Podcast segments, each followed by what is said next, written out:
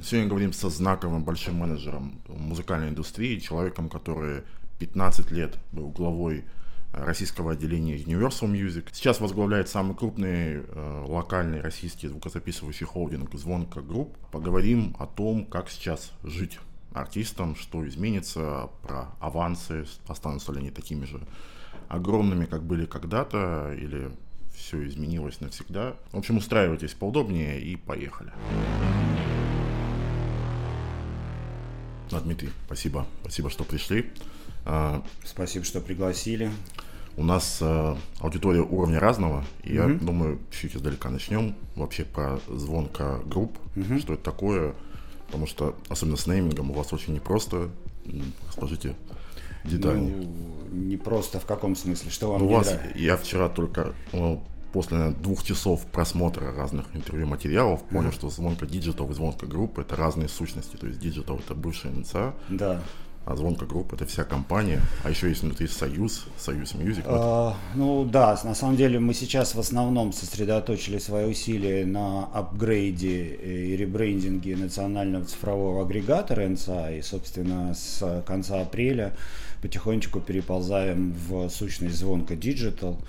А, меня очень радует то, что smart link и – это такие специальные ссылки, которые получает артист для того, чтобы в одном месте свести всю информацию про свой релиз и довести до публики, в зависимости от того, на каком а, ресурсе она музыку потребляет, уже как бы идет с неймингом звонка. А, почему? Потому что Э, когда наши акционеры приняли решение, собственно, о консолидации активов, это был прошлый год, и, собственно, и появилась звонка групп, было понятно, что нам нужно сосредоточиться на каком-то одном направлении, и после анализа мы приняли решение, что это одно направление, это НСА. А, и, собственно говоря, нам показалось, что и нейминг, национальный цифровой агрегатор, э, немножечко из прошлого. И самое главное, что неважно какое количество лейблов существует в стране, на 1 января текущего года в России действовало 7 крупнейших агрегаторов, то есть тех посредников, которые между артистом и лейблом и, собственно, стриминговой площадкой. И они все были иностранные. Единственным российским был, собственно, НСА «Звонка Digital». Мы проанализировали все наши недостатки, которые как бы однозначно есть, как и в любом бизнесе, и решили, что сделаем две вещи. Первое, мы полностью перепилим личный кабинет, и, собственно, новый личный кабинет мы открыли пользователям 25 апреля. Конечно же, мы его немножечко задержали, но здесь как бы вопрос состоял в том, чтобы предложить уже существующим клиентам как бы тот функционал, который им нужен, и, соответственно, добрасывать в течение вот четырех, там, трех-четырех месяцев больше, больше, больше и больше как бы историй. Вот там сегодня-завтра мы с вами пишем это 1 июня, а, мы, соответственно, обновим смарт-линки, и там можно будет добавлять всю информацию о тех а, людях или тех компаниях, которые принимали участие в создании трека. То есть, соответственно, если у вас есть, например, дизайнер, который сделал вам офигенную обложку, и вам хочется его, соответственно, подсветить, вы сможете это сделать внутри как бы смарт-линка. А, если у вас есть э, саунд-продюсер, и вам тоже его хочется подсветить или ее, то это тоже возможно. Это на самом деле дает в нынешней ситуации, когда, к сожалению, количество прежней маркетинговой коммуникации очень существенно сократилось, возможность просто как бы дополнительного кросс-прома вашего релиза с э, э, с помощью, собственно, людей, которые принимали участие в его создании. А, понятно, что это такая, как бы, скорее вишенка, но, тем не менее, у наших клиентов, у наших партнеров есть потребность максимально широкого освещения всех, кто принимал участие в процессе. Мы, собственно, идем им навстречу. Ну и, соответственно, в течение лета мы надеемся, что там появится модуль по авторским правам, потому что мы собираем авторские со стримингов. Это делают не все агрегаторы и, соответственно, стараемся это максимально, естественно, диджитализировать этот не очень простой и очень рутинный сложный процесс. А, добавится еще какое-то количество маркетинговых а, штук. И мы надеемся, что появится очень большой раздел финансовый в наших как бы самых таких а, новогодних 2023 года мечтах сделать так, что если у вас есть электронный документооборот, то вы можете в личном кабинете и, собственно, как бы получать деньги. А, но это мы еще не прорабатывали ни с юристами, ни с финансистами, но тем не менее Соответственно, максимально детальная статистика финансовая тоже будет а, пользователям доступна. Вторая сложность, с которой мы столкнулись, это была сложность коммуникации с нами. То есть, с одной стороны, а, существуют там чатики, обратные связи, почты и все такое прочее. А с другой стороны, если посмотреть и послушать всех клиентов всех, соответственно, агрегаторов, основная претензия всегда была в том, что мы пишем в никуда. И мы решили немножечко сделать другой подход к службе лейбл-менеджеров, клиентской службе. И сейчас, соответственно, это обращение всех наших клиентов идет к конкретному человеку, с которым они знакомы, и, соответственно, который э, обязан в течение ограниченного срока времени, в зависимости от графика релизов, в зависимости от сложности вопроса, дать обязательный ответ. То есть это такая практика одного окна, чтобы э, люди не бегали от модераторов к маркетологам и, и назад. Э, работа непростая, но вот мы ее как бы начали.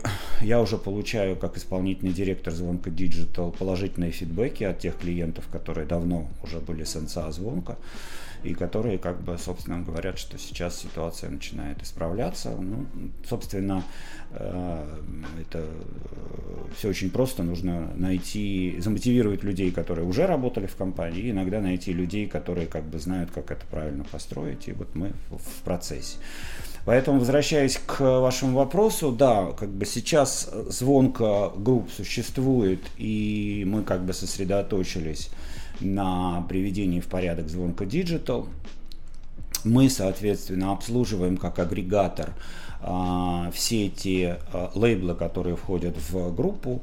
А, у нас существует определенный план консолидации, но в нынешних условиях, которые, как вы понимаете, стремительно меняются последние там, 100 дней, мы решили пойти последовательными шагами. Вот есть задача приведения в порядок НСА, и давайте как бы ее как бы решим. У нас достаточно плотная коммуникация идет между лейблами в решении большого количества а, финансово-хозяйственно-творческих вопросов. Я выступаю там в роли некого модератора, и мы пока думаем, что вот на нынешнем этапе это, это те задачи, которые у нас есть. Доведение до ума, до состояния вау а, личного кабинета звонка Digital, доведение до состояния пятизвездочной гостиницы нашего клиентского сервиса. А, плюс ко всему мы, естественно, и здесь как бы об этом стоит сказать, но мы этому скорее не рады. Да? Мы сталкиваемся, естественно, с большим количеством клиентов сейчас, с притоком, да, которые, собственно, покидают предыдущие платформы, которые, к сожалению, сейчас уже здесь не работают. Потому что сейчас из тех семи платформ, про которые я сказал, в реальности работают три. Вот, собственно говоря, поэтому, в общем, помимо всего вот этого стратегической истории, всегда приходится тратить э, достаточное количество усилий на работу с э, теми э, клиентами, которые, может быть, к нам бы и не перешли. А сейчас они не должны ощущать того, что мы к ним относимся, ну ладно, так и быть. Вы люди второго сорта, постойте здесь в очереди. Такого быть не должно. Да, ну про текущие все перемены попозже все поговорим. Uh-huh. А, опять же, для зрителей, которые не сильно в теме, а, Zvonko Group, первое музыкальное издательство входит в него. А, первое музыкальное стало лейблом, поэтому вот у них такое как бы название.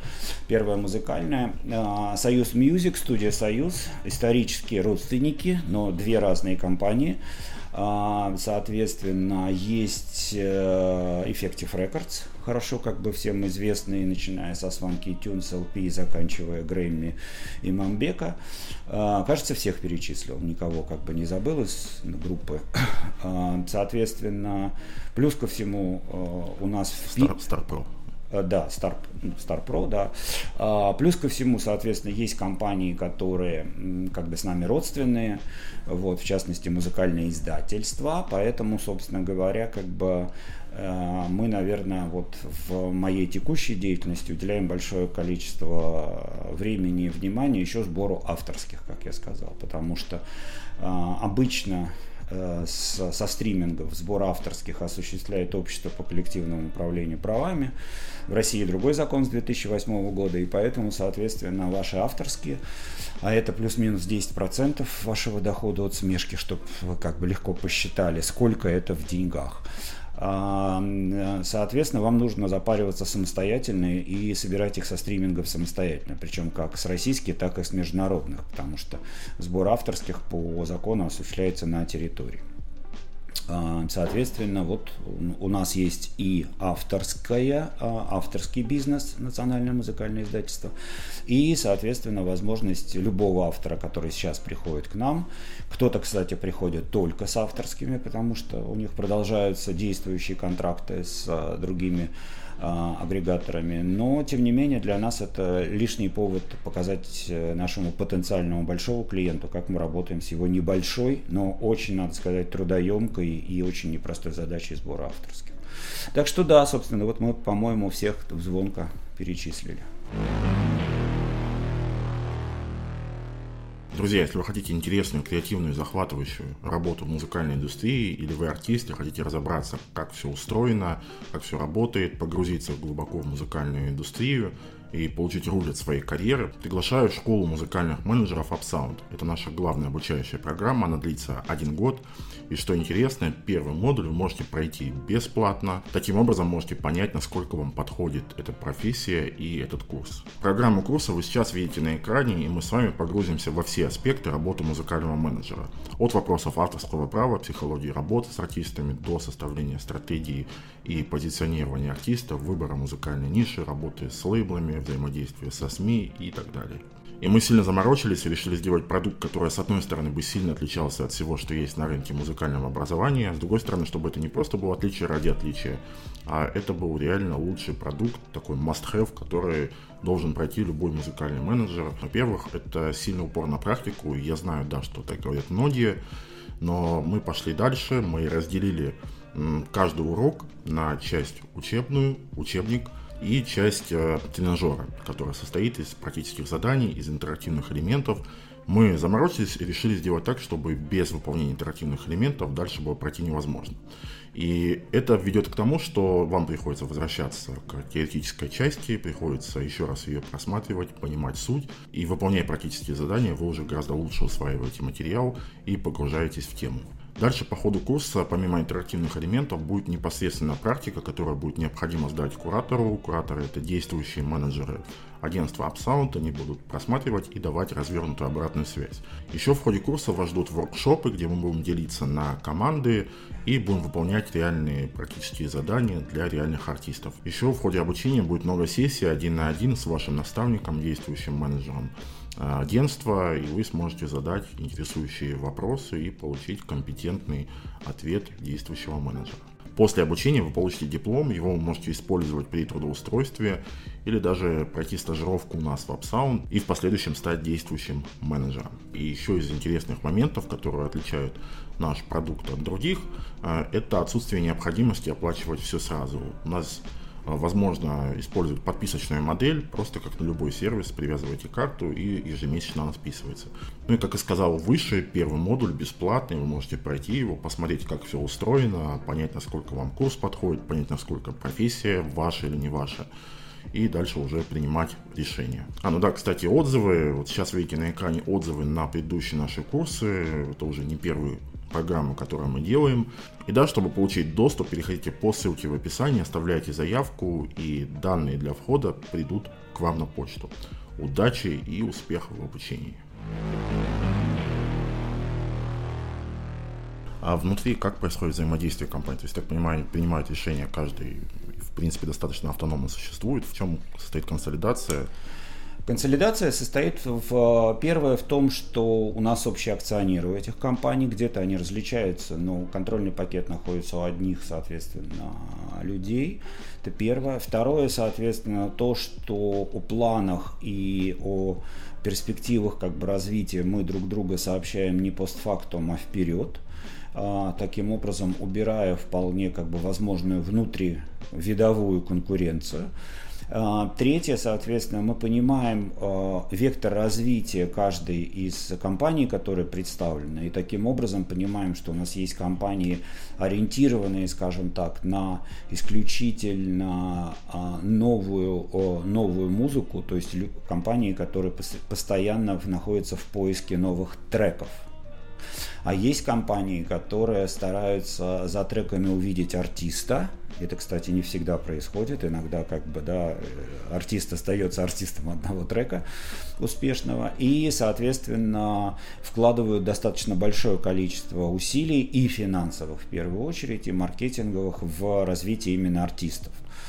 А, соответственно, у кого-то а, существует фокус развития на конкретные музыкальные как бы стили и в, тот, в том случае, если компания собирается сделать какой-то шаг в каком-то другом направлении, мы просто анализируем и понимаем, не будет ли у нас появляться нездоровой конкуренции, да, потому что ну, вполне возможно, что компании, возглавляющиеся а, профессионалами, достаточно харизматичными людьми, которые как раз в музыкальном процессе, а большинство наших директоров именно такие, а, то, соответственно, даже если они будут биться на одной музыкальной поляне, например, будут заниматься, не знаю, гитарной музыкой, да, то их а, подход будет принципиально разный, и они смогут просто охватить большее количество потенциально новых интересных имен.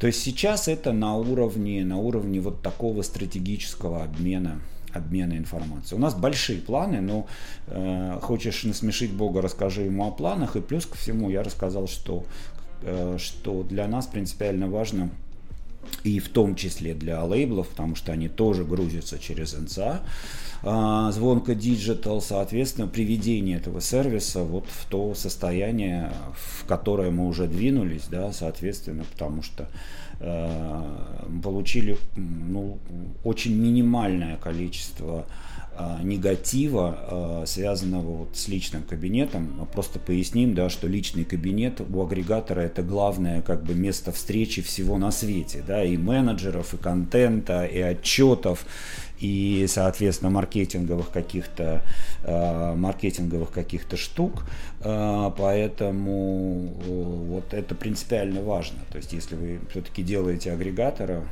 то во что вам нужно обязательно вложиться и что вам нужно обязательно пилить и постоянно смотреть на, на тренды, которые происходят на вашем рынке, это личный кабинет. Угу. Штука дорогая, сразу могу сказать. Представляю. А, кстати, в... нет между лейблами какой-то ситуации, когда за одного артиста внутри такая видовая борьба происходит. Я просто э, на одном из ваших интервью э, вы писали, что на российской креативной неделе вы были модератором сессии mm-hmm. и были, я понимаю, представители пяти лейблов, которые да, входят. Да. И что были э, с тремя или четырьмя артистами, захотелось пообщаться всем лейблам. Как вот решается этот вопрос? Ну, они пообщались. И вы же понимаете, что на неделе это была как раз а, история, которую хотелось показать массовой публике. Креативная неделя, она проводится открыто, она как бы привлекает массовую публику, это парк Горького, это, извините, воскресенье, это лето, поэтому это не какая-то скажем так, закрытая, вдумчивая работа, да, это некое как бы развенчание мифов, что вам нужно обладать какими-то, не знаю, связями, а, деньгами или там еще чем-то, миллионом подписчиков, например, а, для того, чтобы вас заметили. Да? И поэтому, собственно говоря, мы решили сделать вот такое вот развлечение, наверное, отчасти и для публики, потому что мы собрали какое-то количество зрителей, и потом нам организаторы сказали, что, наверное, у нас был самый популярный павильон именно в этот день. А во-вторых, собственно говоря, сидели реальные менеджеры, занимающиеся поиском артистов э, и репертуара, они это слышали все в первый раз. То есть это была вот такая вот как бы живая реакция. А, в основном артисты присутствовали в зале, поэтому сразу, что называется, получали свой заряд демотивации. Потому что, в общем, из э, прослушанных 100 треков обычно хорошим оказывается 109 или 112. Вот. Но тем не менее, да, там были какие-то очень необычные истории, там что-то дальше как бы там стало, стало происходить. Поэтому э, в любом случае э, вопрос подписания артиста и вопрос подписания контракта это штука э, достаточно интимная, то есть ее вот выносить и обсуждение да, условий, выносить на публику вообще как бы ну, противоестественно, это раз. А во-вторых, никто никогда не знает, чем все это закончится. Именно поэтому количество разводов в нашей стране иногда эквивалентно количеству браков. Поэтому это ну, жизнь, нормальный процесс. Поэтому кто-то подписался, кто-то не договорился, кто-то э, пообщался с, э, там, может быть, одним, может быть, может быть, со всеми и выяснилось, что совсем как бы представляет себе это все по-другому и так дальше. Поэтому это были э, самые мои любимые люди с улицы. Угу. Так что внутривидовая конкуренция, конечно, существует, но я как бы, исходя из там универсалского своего предыдущего опыта, могу вам сказать, что э, если эта конкуренция, э, скажем так, не за увеличение аванса, то есть не финансовая конкуренция, а конкуренция, связанная с вашими возможностями, пониманием и, может быть, э, даже большим погружением в конкретную музыку или в конкретного артиста, э, ничего плохого не подразумеваю здесь, то, собственно, в этой конкуренции нет ничего, на мой взгляд, э, плохого. Плохо, когда вы надуваете ценник артиста, и он, соответственно, в итоге с этим надутым ценником куда-то от вас еще и уходит. Вот. И плохо, когда этот ценник так и остается, что называется, невозвратным авансом. И э, вы приходите в бухгалтерию и сообщаете ей неприятные новости. Но вот этого мы стараемся избегать. Раз уж про Universal заговорили, вы 15 лет, да, я так понимаю, возглавляли э, российское отделение Universal Music. В плане оргструктуры сильно отличается большой уже э, российский холдинг и крупные международные лейблы? Э, российский холдинг мы только строим. Да, то есть у нас пока еще все на уровне... В основном самые крупные, вероятно, невероятно очевидно, что вы самые крупные из локальных. Да, да, да, да. Но тем не менее мы его еще только строим. Да, то есть Э, мы э, хотим воспользоваться положительным опытом и избежать отрицательного. А Universal, соответственно, это уже построенная структура, которая там в течение, например, моего срока э, работы поглотила такую большую структуру, как EMI. Да, то есть, соответственно, была большой, а стала просто, просто огромной. И э, там достаточно четко выстроены бюрократические, в хорошем смысле этого слова, менеджерские процессы.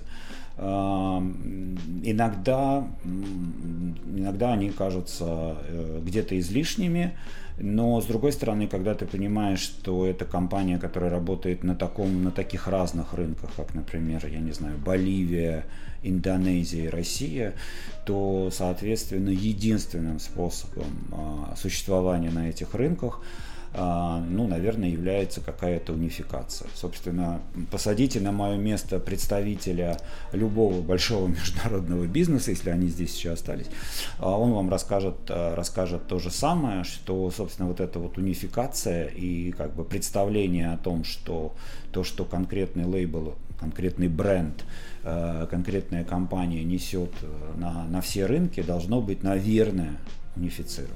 Понял. Так, давайте тогда перейдем потихоньку к текущей ситуации. Э, в 2021 году, я так понимаю, звонка групп оно образовалось, и я читал, что на тот момент это было примерно пятая часть рынка, говорили 20%, каждый пятый релиз в топ-чартах так или иначе выходил на одном из лейблов участников mm-hmm. консорциума. А, сейчас уже ситуация изменилась, и как вот в ближайшее время, на ваш взгляд, что происходит сейчас? Э, Артисты массово побежали, ну вы отчасти сказали, что... Ну, смотрите, э, изменилось э, следующее, что, как я сказал, было 7 агрегаторов, это три мейджора, Orchard, Believe, OneRPM и, и мы. А остался Believe, OneRPM и мы. Соответственно, Существуют определенные формы взаимодействия между артистами и их э, компаниями, которые как бы их подписали, международными, которые э, помогают им сделать релиз потому что самое плохое, что случилось с российскими артистами, подписанных на мейджорах, их деятельность прекратилась точно так же, как и деятельность мейджоров.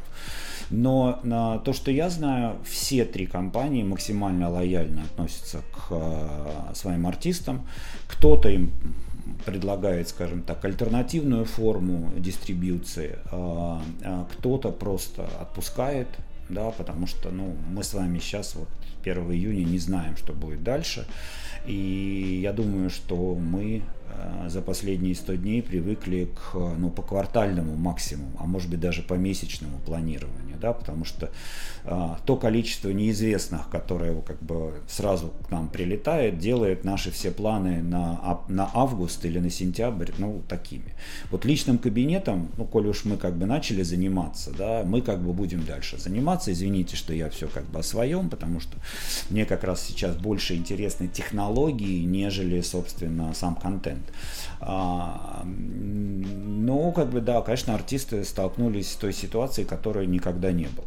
И вот опять, что называется. Но ее, правда, никогда не было.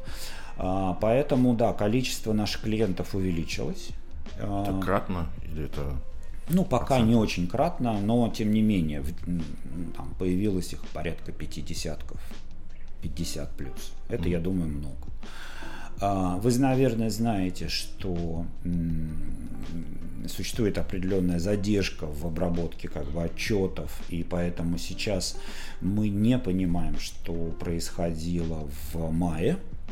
А, в апреле мы видели падение. Ну, что в плане стримов? А, в плане денег. Давайте будем говорить про деньги. Соответственно, мы прогнозируем, что это падение продолжится, наверное, и в мае. А, это падение в первую очередь связано с тем, что все российские а, стриминговые платформы, в первую очередь Яндекс и Контакт, естественно, оплачивали подписки через GPay и Apple Pay. То есть, соответственно, вам для того, чтобы сохранить подписку, было необходимо провести как бы набор очень простых операций, то есть напрямую привязать свою карту к вашему аккаунту. Яндекс с этим справился очень хорошо, на мой взгляд, потому что Яндекс Плюс это не только и не столько музыка, сколько такси и еда. То есть для жителя больших городов и первое, и второе является достаточно как бы важной историей. А, перепривязка карты заняла там 2 минуты, и, соответственно, ваша подписка автоматически сохранилась. Коллеги из контакта сделали, на мой взгляд, немножечко кривовато эту историю. У них нет ну, то есть у них есть такие как бы большие предложения, но все-таки основные их подписчики это подписчики, у которых э, подписка ни с чем другим не связана, с какими-то другими а, плюшками, и поэтому как бы да, они получили инструкцию. Э, я как бы в силу профессионализма подписан на все, да, а, соответственно, я получил инструкцию, что сейчас в силу объективных причин вам нужно совершить такие-то действия, но, как вы понимаете, в том объеме информации, особенно 18-24-летнего человека, который он получает, эта информация важна в тот день, когда ему нужно а, оплатить, когда происходит следующее списание. Когда это как бы было разослано всем, а, то, соответственно, кто-то пошел и переделал. Но я думаю, что процентов 80 забили и подумали, о, ну, у меня же там, там, там не знаю, 1 апреля все это будет.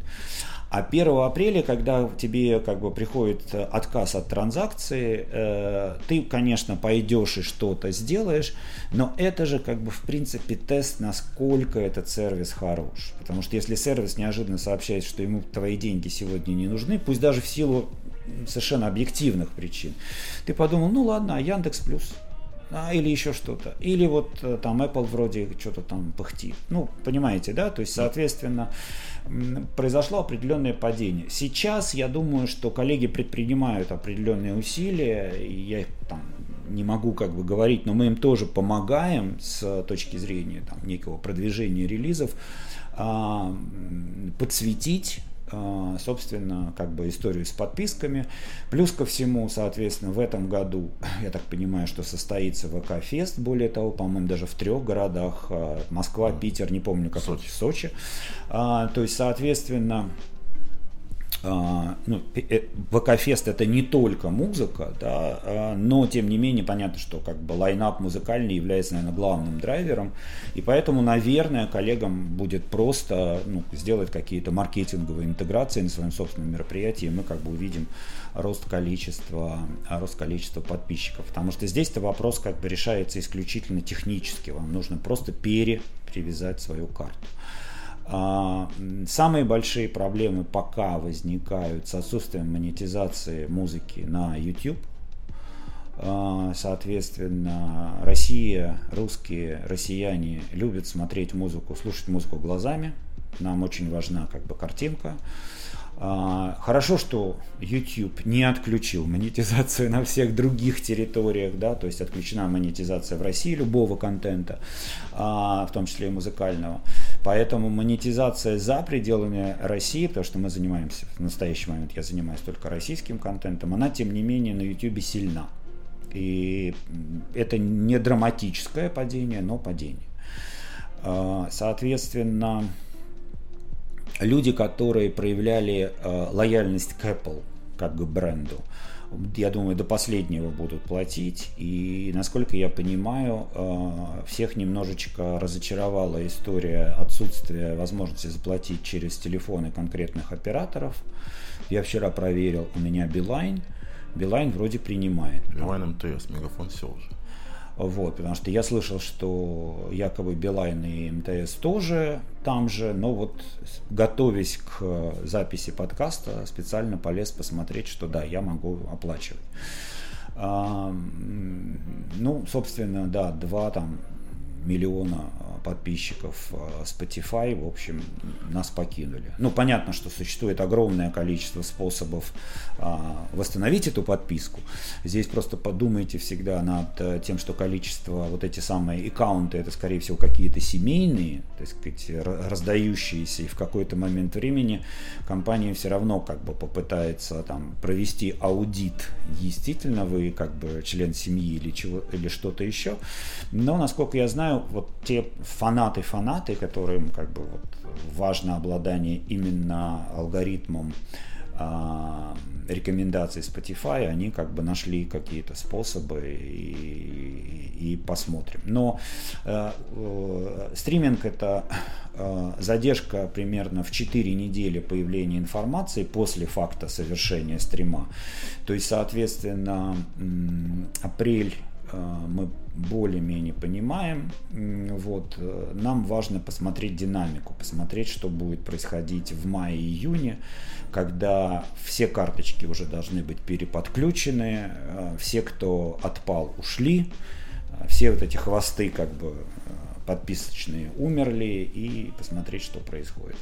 А у кого-то из моих коллег по цеху ощущение падения в деньгах до 50% по отношению декабрь 21 э, декабрь 22 года. У меня, мне пока кажется, что э, ну, бросаться такими цифрами рановато, что мы пока не понимаем э, как бы тренда. Мы понимаем, что он катится вниз, но до какого момента и где, собственно, дно, и будут ли с этого дна стучать, мы пока не знаем. Но в любом случае меня успокаивает только то, что а, э, я не видел, не встречал в своей практике, даже вот каких-то там публичных там, лекций, а, ни одной поднятой руки в, в, в ответ на вопрос, а кто-то попользовался стримингом и бросил. И вот ушел как бы в старые добрые MP3, эм там, не знаю, iTunes и все такое прочее. Я таких людей не встречал. Хотя знаю, что, наверное, они есть. Как минимум я знаю одного, а, кто как бы не любит стриминг, а вот, так сказать, живет в ситуации меломанства и альбомов. Меня успокаивает то, что он старше меня, поэтому как бы... Только это... хотел спросить, сколько ему лет. Да, да, да. Что... Ну, это как бы еще такая, ну, такая, такой паттерн потребления. Человеку нравится быть владельцем этой музыки, потому что вы тогда, она тогда из коллекции не пропадет. А, э, тем не менее, соответственно, у нас был очень Э, здоровый, от слова здоровье, да, очень сбалансированный стриминговый рынок платформ, в отличие от агрегаторов, где был как бы перекос в международную сторону, то наш российский рынок делился 50 фактически на 50 а, в количестве денег и в количестве пользователей с российских платформ, причем у нас их было три, но они все остались. Э, то, что опять вернулось к названию «Звук», а, Яндекс и ВК Музыка, и, соответственно, тот набор международных, который был. Потому что обычно в мире существовал как раз перекос в платформах. Либо вы приезжали в условную Германию, где нет ни одной немецкой платформы, есть условная европейская Deezer или там Spotify, ну вообще как бы везде на основных рынках основная платформа всегда это Spotify. Вот. Есть Amazon, есть Apple, есть YouTube и так дальше. Но какой-то вот немецкой платформы Deutsche Music Valley нету. Или вы приезжали, например, в условную Индонезию или там в условную какой-нибудь там Тайвань, ну Китай и Индию берем в качестве отдельных кейсов, это очень большие рынки с очень сложной организацией. Там скорее были как, как раз в основном локальные игроки, да, то есть они где-то там были недоступны э, Apple и Spotify, ну, в общем, соответственно, был перекос в сторону локальных игроков, хотя таких рынков было маловато. Везде в основном в мире было доминирование 50, 60, 70, 80 процентов международных. У нас эта история была очень здоровая в хорошем смысле. Э, ну, сейчас, как вы понимаете, Дизера нет, Spotify нет. Э, с Apple надо посмотреть, потому что э, новые релизы там появляются, российские, новых международных релизов нет. Но опять-таки мы с вами упоминали, что э, стриминг в первую очередь живет за счет развития локальной музыки. Вы сами можете посмотреть, как выглядит топ-20 или даже топ-50 контакта и сколько там будет международных э, треков и как часто они там появляются выше, там, не знаю, 50 места. Э, поэтому факт отсутствия новинок, э, наверное, зарубежных – это и имиджевая, и э, история все-таки на аудиторию чуть-чуть постарше. Э, вот. Но, тем не менее, например, э, люди, которые э, до этого, например, пользовались Spotify и перешли в Яндекс, который предлагал как бы там перенос плейлистов и всего остального прочего. Я такой человек. Вот. А, ну вот интересно ваше мнение. У меня все большее количество людей говорят, а очень неплохая история Яндекс Волна. То есть э, мы э, даже не ожидали, говорят мне люди, что будет такая релевантная рекомендация и в общем. Прям почти мои слова. Да, и всем Нет? теперь хожу, рассказываю. Я просто удивился после Spotify, что в Яндексе оказывается все еще лучше. Ну, смотрите, значит, э, мы, я как человек, который пережил кучу кризисов и вообще родился при Леониде Ильиче Брежневе, могу вам сказать, что, собственно говоря, во всем плохом можно покопаться, да, это просто степень вашей, бли, э, э, степень вашей брезгливости. Вы покопаетесь и найдете что-то хорошее. В конечном счете жемчуг это, в принципе, я так понимаю, экскременты, да, а ничего, как бы, вот он пользуется популярностью. Согласен. А, а кстати, с выплатами. Решен вопрос. Я читал вас, по-моему, на имя в марте говорили о том, что есть проблемы с получением средств от Spotify и Apple, я так понимаю. А, это, э, смотрите, здесь даже давайте сейчас не скорее про выплаты, а скорее просто вот эм, несколько рекомендаций тем, кому э, вот наш разговор зачем-то интересен. А, первое, соответственно, пожалуйста, дорогие товарищи артисты и дорогие товарищи менеджеры, обратите внимание на юрисдикцию вашего агрегатора. Вот, даже если вы не работаете с агрегатором напрямую, а работаете с кем-то, кто открывает вам субкабинет, да, то вы в любом случае понимаете, с кем э, ваш как бы партнер, условный лейбл какой-то маленький, с которым вы сотрудничаете, работает. Даже если условия коммерческие являются тайной, то, по крайней мере, э, попросите вашего, ваш лейбл сообщить вам юрисдикцию а, вашего агрегатора, потому что а, если это юрисдикция российская, у вас а, потенциально решено большое количество проблем и вопросов, которые есть, э, которые возникают и которые могут возникать в будущем. А, потому что вы можете подписать договор на русском языке или ваш лейбл может подписать договор на русском языке, но юрисдикция партнера, агрегатора будет не российская, а или французская, или американская. И в этой ситуации любые проблемы, связанные с выполнением, соответственно, обязательств, уходят во французскую и американскую юрисдикцию, что, э, с одной стороны, э, достаточно дорого, вне зависимости от того, по какому курсу вы будете покупать доллары и евро, а во-вторых, соответственно, потребует профессиональных э, юристов. Второй момент, если вы подписываете договор с компаниями и уходите в зарубежную э, юрисдикцию, э, обратите внимание на то, кто будет выполнять финансовые обязательства перед вами, потому что э, подобные компании, это законно, то есть это они не нарушают ничей закон, они передают выполнение своих финансовых обязательств третьей стороне, некой платежной, например, системе, да, к которой вы можете обратиться, завести как бы свой аккаунт и через эту платежную систему получать те роялти, которые... А, а можем пример? Допустим, есть OneRPM, да, он, да. они через там PayPal до да. недавнего времени вот про это да, да, да, да, да. А, соответственно, это законно, да, но, а, во-первых, соответственно, если вы, вы, э, отдавая контент в одни руки, получаете вознаграждение из других. А, соответственно, а, между этими руками, которыми как бы вы пользуетесь, да, чужими, есть какие-то взаимодействия, взаимоотношения, какие вы не знаете. И поэтому вы всегда можете оказаться заложником двух ситуаций. Первые руки могут друг с другом поссориться, что-то может случиться. А самое главное, что э, так как, э, соответственно, финансовая рука может не владеть э, или не иметь бизнеса в России даже до начала этого года, да, то, соответственно, у вас могут вполне возникнуть набор определенных проблем, связанных с тем, что вам нужно опять сесть, условно говоря, на самолет, получить визу, прилететь куда-то в Европу, и это будет условная не Сербия, вот, по-моему, безвизовая, да. А если я путаю, то простите. Ну, мне кажется, что в Сербию можно без визы, хотя могу путать. Во все остальные европейские страны нужен как минимум шенген, как максимум какая-то там специальная болгарская писюлька. А, и, соответственно, вам нужно будет там что-то доказывать и т.д. и т.п. А самое неприятное возникает тогда, когда у вас есть только российский счет, а, и неожиданно на ваш счет начинают вам валиться ваши прекрасные миллионы рублей, связанных с тем, что вы наконец порвали чарт. До как бы, начала даже текущего года налоговая инспекция а, достаточно четко отслеживает переводы из-за границы.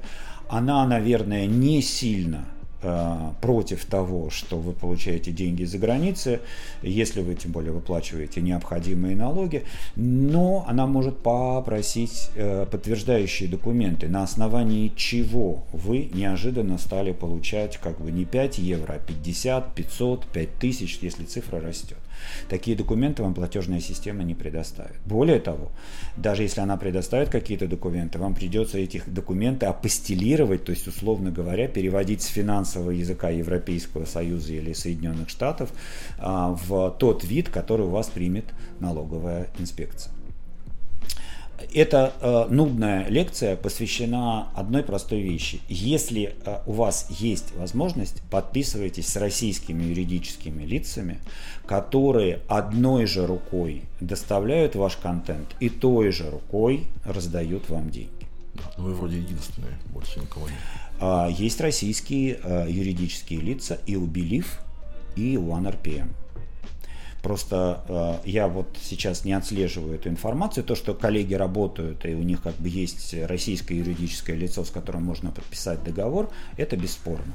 Просто обращайте, пожалуйста, внимание на то, что э, чтобы избежать как финансовых проблем, так и проблем с государственными органами, вот, о которых я рассказал, а, это должна быть одна рука, которая забрала ваш контент и, соответственно, вернула, вернула с деньгами. Что касается выплат, а, у всех были проблемы. А, то есть эти проблемы наблюдались абсолютно у всех участников процесса. Они были связаны с тем, что введение финансовых санкций было, условно говоря, вот по звонку сегодня – кнопочку нажали, дыщ, а э, технология введения, ну, условно говоря, инструкция, что можно, что нельзя, приходила в течение двух недель. И когда эта инструкция в итоге, соответственно, доехала до банков, которые обслуживали счета, в первую очередь Spotify, Apple, там, YouTube, все вопросы были, э, были разрешены. Да, была определенная как бы задержка, э, она была и у нас, мы как бы связались и, собственно, получили очень простой и понятный как бы ответ. Э, вам нужно что-то изменить здесь в России, мы это изменили. Но главное, что деньги стоят на холд, ну, ждут, ждут просто инструкцию инструкция была получена, э, наши какие-то там русские истории мы как раз за эти две недели там подкрутили. Это ну, абсолютно как бы юридическая, бюрократическая штука. Ну, в общем, вопрос уже решен. Все. Ну, вопрос решен. Э, мы с вами понимаем, да, что если по какой-то причине все российские банки, вот все, все, все, все будут запрещены, да, то э, начнется что-то. Но я вот за последние 100 дней понял простую и понятную вещь, что решать проблемы, ну это вообще я старался, стараюсь жить этим принципом. По мере их поступления. Да. Ну вот чего мы сейчас будем сидеть и друг друга, как бы, я так сказать, согласен, да. э, запугивать. Это все равно, что разговоры полтора месяца назад, по какому городу будет нанесен первый ядерный удар. Мы как бы с вами сидим в Москве и понимаем, как называется этот город, друзья. Ну вот чего вот э, тратить время на вот, э, условно говоря, переливание из пустого в порожнее. Я всегда предпочитаю пойти в паб. Угу. А, по поводу приостановки мейджеров, а, если... А, можно я да. вернусь, вот, коль уж мы как бы начали про финансовую историю, еще очень хочу обратить внимание коллег, а, на то, что ну вот в текущей как бы ситуации турбулентности, назовем ее так, естественно, появляются люди, и я бы на их месте, наверное, сделал то же самое, а, как бы козыряющие тем, что у них есть прямые договора с зарубежными площадками. А, коллеги, мы единственная российская компания, у кого есть прямой договор со Spotify, Apple, Amazon и Google. Все остальные работают через посредника. Кто-то через нас, это не запрещено, а, кто-то через оставшихся агрегаторов. Ни одна российская компания а, прямых договоров, кроме нас, не имеет. Э, я сейчас этим хвастаюсь, потому что а, еще до начала всех как бы, изменений заключение прямого договора с локальным игроком, вот тот, который как бы хоть и на весь мир доставляет, но исключительно русский контент, а, все компании большие международные старались этого избегать. Они старались отправить вас в некого мультиагрегатора, который, собственно, как бы решал подобные, подобные проблемы. Но так как э, НЦА вообще действует с начала десятых годов, то, соответственно, как бы э, не было еще такого строгого подхода ни в Spotify, ни в Apple, и мы фактически продлеваем как бы те договора, которым уже больше, ну, меняются условия, конечно, но тем, которые больше 10 лет. Поэтому, если вы встречаетесь с рекламой, что у нас прямые договора, и там нет э, OneRPM, Belief или Звонка Digital, э, рекомендую к этой рекламе относиться очень сдержанно. Да, кстати, я смотрел а, ваше интервью от 20, нет, от 17 февраля этого mm-hmm. года. Mm-hmm. Как раз вот вы много уделили внимания вот с этим юридическим вопросам. И выглядело, конечно, очень пророчески. Вот много говорили. Я несколько раз пересматривал дату, думаю, точно это все до случилось. Я за, ничего за, не знал. За 8 дней до. По поводу того, что если приостановят, если вдруг не получится э, ну, получать выплаты, очень любопытно. А, по поводу менеджеров хотел поговорить. А, если предположить, ну, конкретно, во-первых, ситуация уже возникла, и пока непонятно, когда она разрешится, что они приостановили работу. А, с точки зрения артистов, на ваш взгляд, у вас большой опыт и очень такое системное мышление. А, как это отразится? В частности, богатые жирные авансы стоит продолжать ждать? Или все, пошла эпоха? Э, как показывает практика, в России всегда найдутся люди, которые получают и, главное, раздают богатые жирные авансы. То есть э, э, ситуация такая, что вот упс и авансов нет больших жирных, я в эту ситуацию не верю, да, потому что а, условно там в 2000 каком-нибудь пятом году мейджеры присутствовали на рынке, занимались дистрибьюцией западной музыки, не раздавали авансы, а как бы большие авансы все равно на рынке были. А, здесь ситуация как бы следующая. Большие авансы были связаны а, с достаточно стремительным ростом стриминга. Э, но, понимаете, мы столкнулись э, еще до начала 2022 года э, с, со следующей ситуацией, что основным потребителем музыки естественно, являются школьники и студенты. Ну, тинейджеры и студенты. Это совершенно, совершенно логично, да, то есть это физиологический процесс. У вас большое количество свободного времени.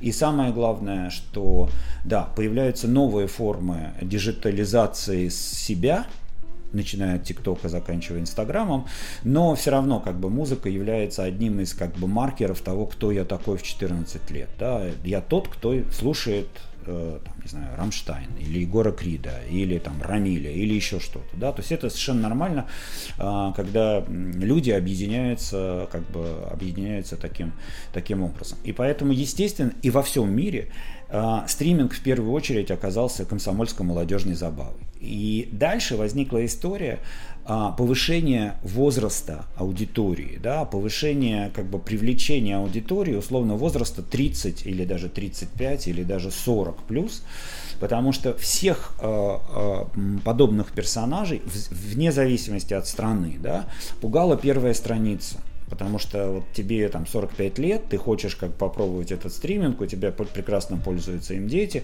ты открываешь первую страницу и понимаешь, что там все имена ты не знаешь, раз. Второе, соответственно, ты не знаешь этих людей в лицо, большую часть. И половину названий, которые как бы они себя обозначают, ты даже не можешь правильно прочитать.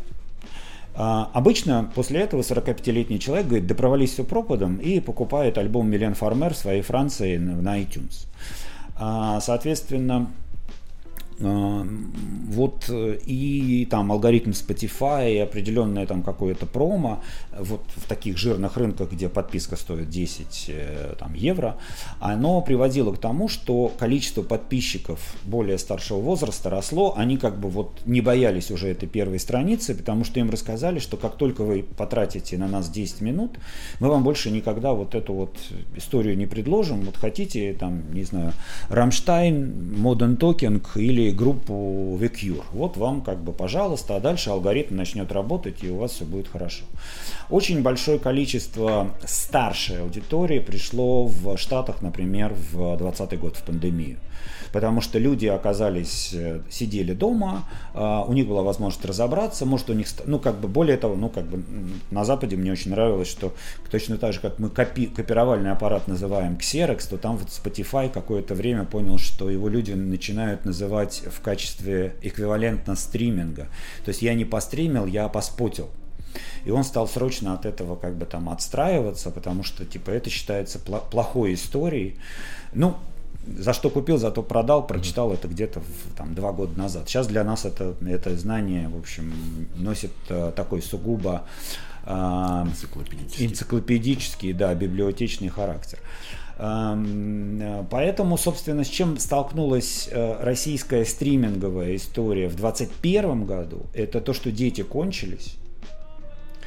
И, соответственно, и и, и дети как бы ну, полностью насытили рынок. То есть представим себе, что у вас есть ребенок 20 лет, который Рамиля слушает 24 часа в сутки на 7. Да? То есть больше он послушать не может.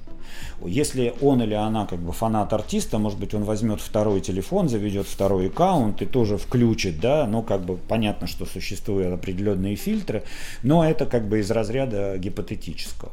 А вот... Э, и это связано с тем, что значит, как бы рынок достиг определенного насыщения, в том числе по деньгам. Просто вот э, представим себе, что в году 365 дней, в, э, в каждом э, дне, соответственно, 24 часа, столько-то минут, и все. Мы понимаем, сколько это можно оценить. Это в США или у нас тоже? У нас, у нас, у нас. Я сейчас возвращаюсь к нам. То есть по, после достаточно бурного роста 20, 19, 20 года, в 2021 году этот рост затормозился. А, соответственно, это не значит, что вы не найдете пользователей, которые вне нашей индустрии 35 лет без, а, без музыки. Они просто потребляют значительно меньше, и вот эта знаменитая пропорция 80 на 20, она как бы во всем мире в пользу тинейджеров. Да, соответственно, у них больше желания и возможности потреблять. Да. Шесть раз прослушанная песня Bad Guy а, в течение часа – это нормально для девочки 12 лет, но не нормально для ее мамы или папы, будем честны. Поэтому, э, соответственно, возникла вот эта некая диспропорция. И что бы ни происходило в 2022 э, году, мы ожидали того, что э, уровень сумасшедших авансов остановится. То есть, соответственно, вот они достигнут, так сказать, вот какого-то вот э, условного, пусть очень высокого уровня, но выше уже просто не полезут, потому что тогда математика сходиться не будет никак. А, но, как вы понимаете, все пошло совсем по-другому. И сейчас, э, соответственно, надо отдать должное и, и моим бывшим коллегам, и, и, теку, и текущим, ну, в любом случае коллегам, которые работают, что тусовка у нас не очень большая, а, они поступают очень порядочно по отношению к артистам, не перекрывают кислород, наоборот, предлагают, как я сказал, какие-то варианты помощи с точки зрения релизов, если артисту важен релиз, если артисту важно, соответственно, работать сейчас вне зависимости там, от обязательства, у него такая возможность есть. Что там будет происходить дальше, я думаю, что и юристы менеджеров, и юристы артистов думают точно так же, как мы с вами. Решаем проблемы по мере их поступления.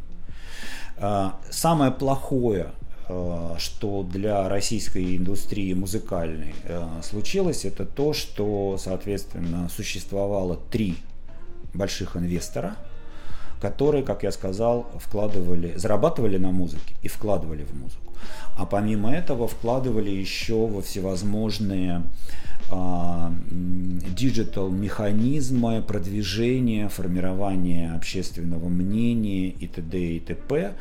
А, потому что ну, когда-то 150 лет назад была идея, что у вас существует, например, телеканал, радиохолдинг и рекорд-компания, и вот они все вместе работают на какую-то как бы синергию и т.д. и т.п. И эти как бы даже планы в каких-то странах реализовывались.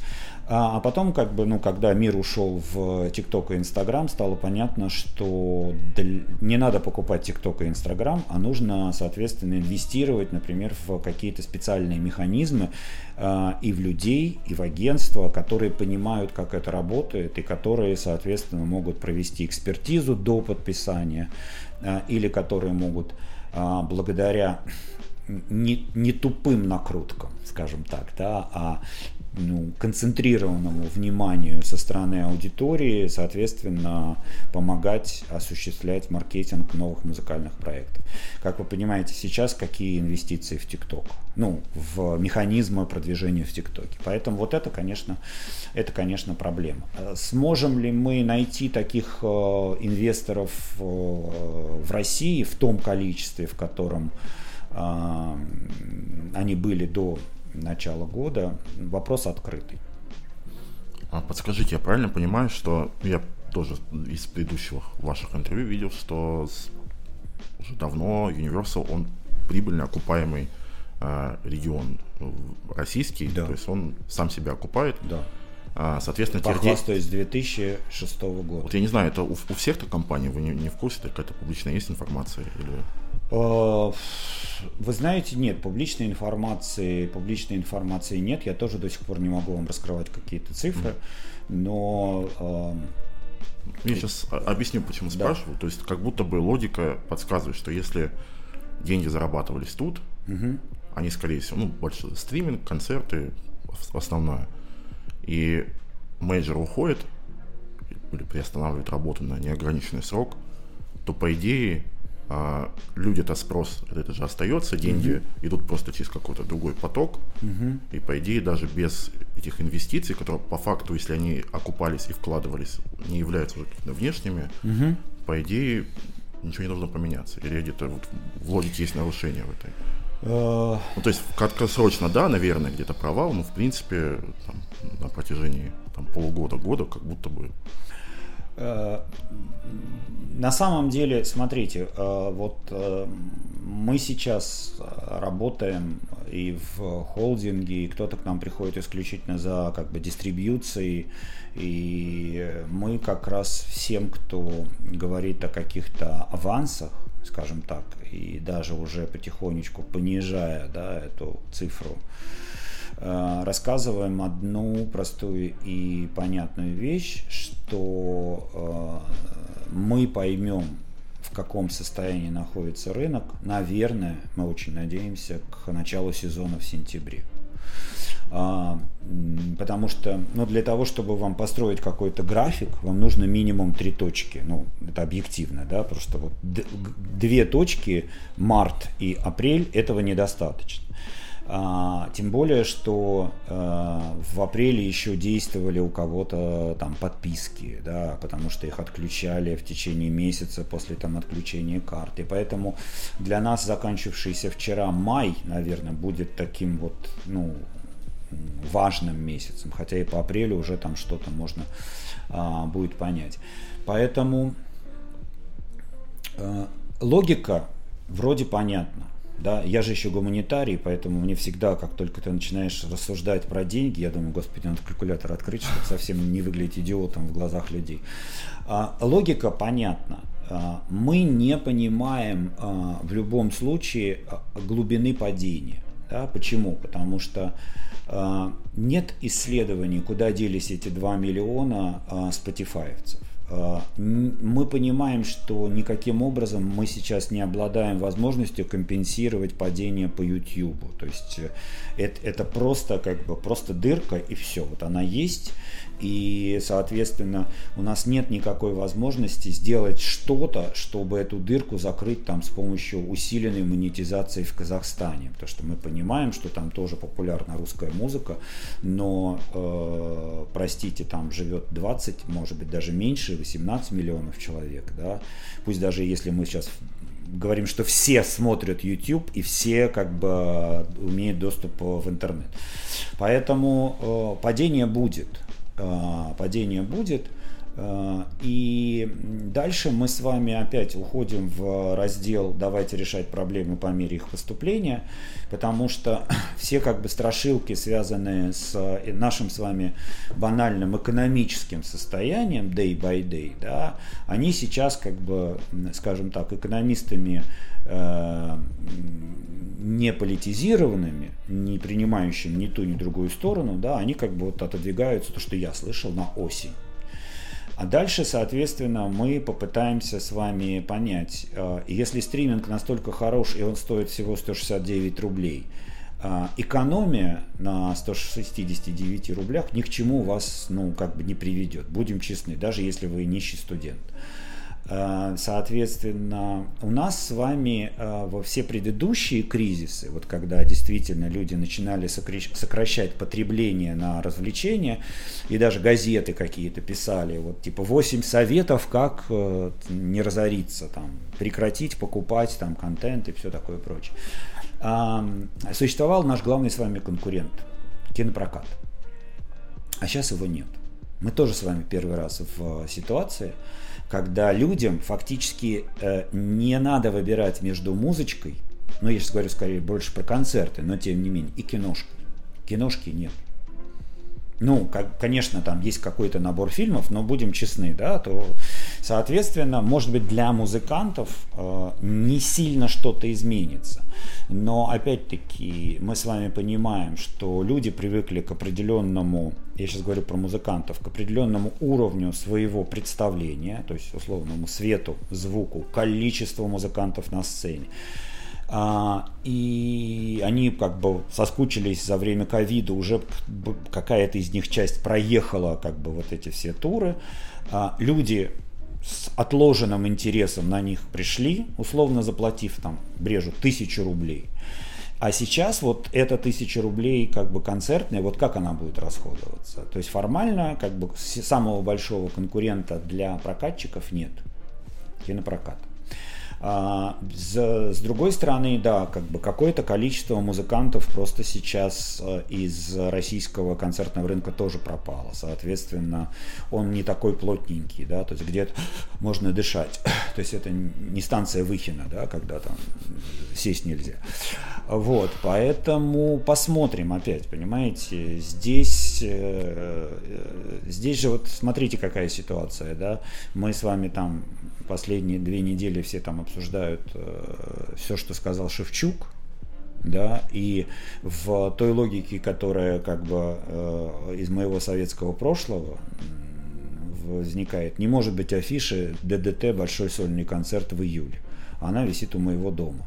Одно из двух, либо как бы, ну, одно с другим не женится, потому что все-таки сейчас не Советский Союз, да, а может быть просто не досмотрели. А может быть надо дождаться июля, и тогда как бы обсуждать, будет у него концерт или не будет. В общем, надежда есть, да, что все-таки авансы плюс-минус... Э, ну, авансы сократятся. А, просто они сократятся по причине того, что если мы недополучили денег, то, извините, а из, откуда как бы платить? А, плюс ко всему, иногда люди, которые приходят за, большими авансами, просто не понимают, что даже если они не хотят этот аванс, а просто готовы работать в роялти, просто сам факт того, чтобы ваш трек доехал до всех площадок, это задача ну, какого-то количества людей, ну плюс-минус 10. И у этих 10 людей должно быть огромное количество дорогостоящего железа, которое, собственно, обеспечит появление вашего файла вот на всех этих как бы, площадках. И эти люди фактически работают, условно говоря, ну, в кредит. То есть мы им платим зарплату, естественно. Но мы не всегда уверены в том, что а, вот эти вот 80 на 20 наши любимые, это не 80 копеек на 20 копеек, а, не знаю, 8 миллионов на 2. Поэтому э, это вот тоже такая как бы история. Авансов станет меньше, имеется в виду. А, второе, все большее количество артистов а, предлагают работать без авансов, потому что им важен как раз а, гарантированный доход. Они знают свой доход, да, они понимают, что им сейчас скорее важнее иметь э, гарантии того, что им есть с кем посудиться и к кому постучаться здесь, если что-то возникнет с их деньгами. Чем, соответственно, получить какой-то аванс и в какой-то момент узнать о том, что компания, например, в силу там, объективных или субъективных причин свой офис в Москве закрыла, а за, за вашими деньгами летите условную Вену там, или Цюрих. Вот все большее количество таких приходит артистов, причем категории АБ. Ну, то есть э, и из чего как бы я делаю вывод, что уровень менеджмента, скорее всего, за последние два года очень существенно вырос. Потому что люди, ну, чаще всего приходят менеджеры, которые говорят, мы готовы вот работать так, э, мы все понимаем, какой смысл, давайте там подключим, э, заключим договор там на, на, год-два, а дальше посмотрим. Потому что нам как бы, мы знаем, сколько наш каталог зарабатывает. Нам сейчас важно, чтобы эти деньги не зависали где-то непонятно, а чтобы вот приходили к нам каждый квартал. Угу. Кстати, тут частично коснулись. Э, хотел спросить. Где-то мне попадала статистика, что на крупных лейблах порядка 90-95% релизов, они либо в ноль, либо в минус, и вот эти 5% суперзвезд, супер успешных каких-то открытий, они окупают и дают прибыль. Так ли это? Или это все байка? Э, ну, давайте сделаем так. Вот э, э, когда был альбомная, альбомная история, потому что сейчас все-таки история трековая. Да? А, соответственно, альбомная история была такой, что из 10 альбомов 5 однозначно были в минус. А, вот остальные 5 возвращали свои деньги и покрывали э, затраты на те 5 предыдущих и еще давали прибыль.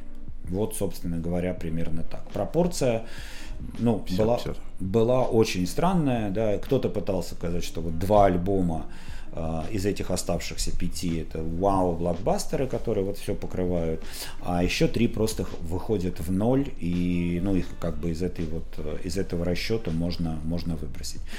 А сейчас, как бы, так как рынок все-таки ушел в треки, да, то мы с вами понимаем, что а, та ситуация, когда чарты раньше обновлялись в течение, там, условно говоря, квартала очень сильно, у нас до сих пор нет национального чарта сводного, поэтому приходится следить за разными витринами. А, вот это время на самом деле ушло, потому что если вы посмотрите, существуют артисты, которые уже а, появились в эпоху стриминга, у них по-прежнему есть интерес аудитории, а, и, соответственно, любой их новый трек – вызывает у этой аудитории как бы там живой, живой интерес.